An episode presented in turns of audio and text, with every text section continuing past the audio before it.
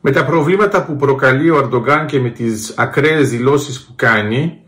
ουσιαστικά έχουμε όλο και περισσότερες φωνές που λένε ότι δεν είναι μόνο τα F-16 που δεν θα πρέπει να πάρει η Τουρκία, αλλά συνολικά δεν θα πρέπει να την υποστηρίζουμε στρατιωτικά. Αυτό επί της ουσίας είναι ένα νέο χαστούκι που δεν το περίμενε η Τουρκία, γιατί η Τουρκία περίμενε ότι με αυτές τις κινήσεις που κάνει, πέρα δόθε, με τους μεν και με τους δε, κάτι καταφέρνει.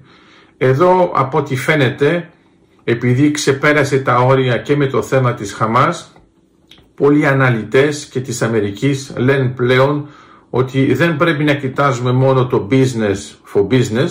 πρέπει να κοιτάζουμε τι γίνεται με αυτά τα όπλα. Άρα στο σκεπτικό μετά από αυτή την πενταετία που έχουν ε, παγώσει την Τουρκία σε σχέση με τα F-35 και βλέπουμε πώς ε,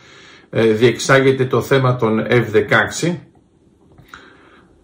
βλέπουμε τι, ότι η Αμερική είναι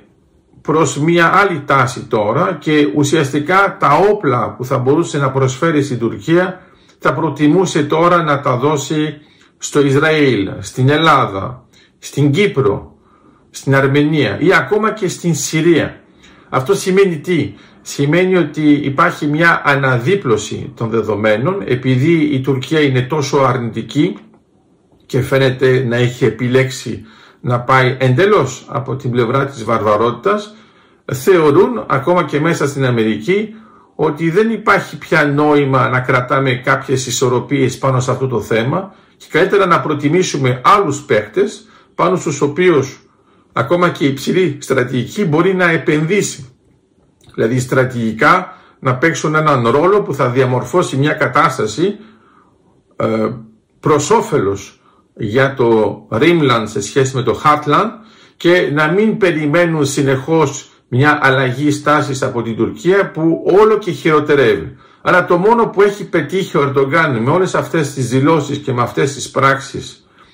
είναι ουσιαστικά να δημιουργήσει ένα νέο μέτωπο ακόμα και μέσα στην Αμερική όπου υπήρχαν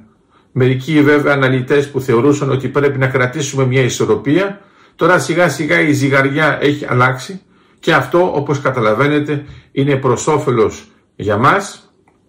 και όχι μόνο για την Ελλάδα και την Κύπρο αλλά γενικότερα για την περιοχή σε σχέση και εναντίον της Τουρκίας.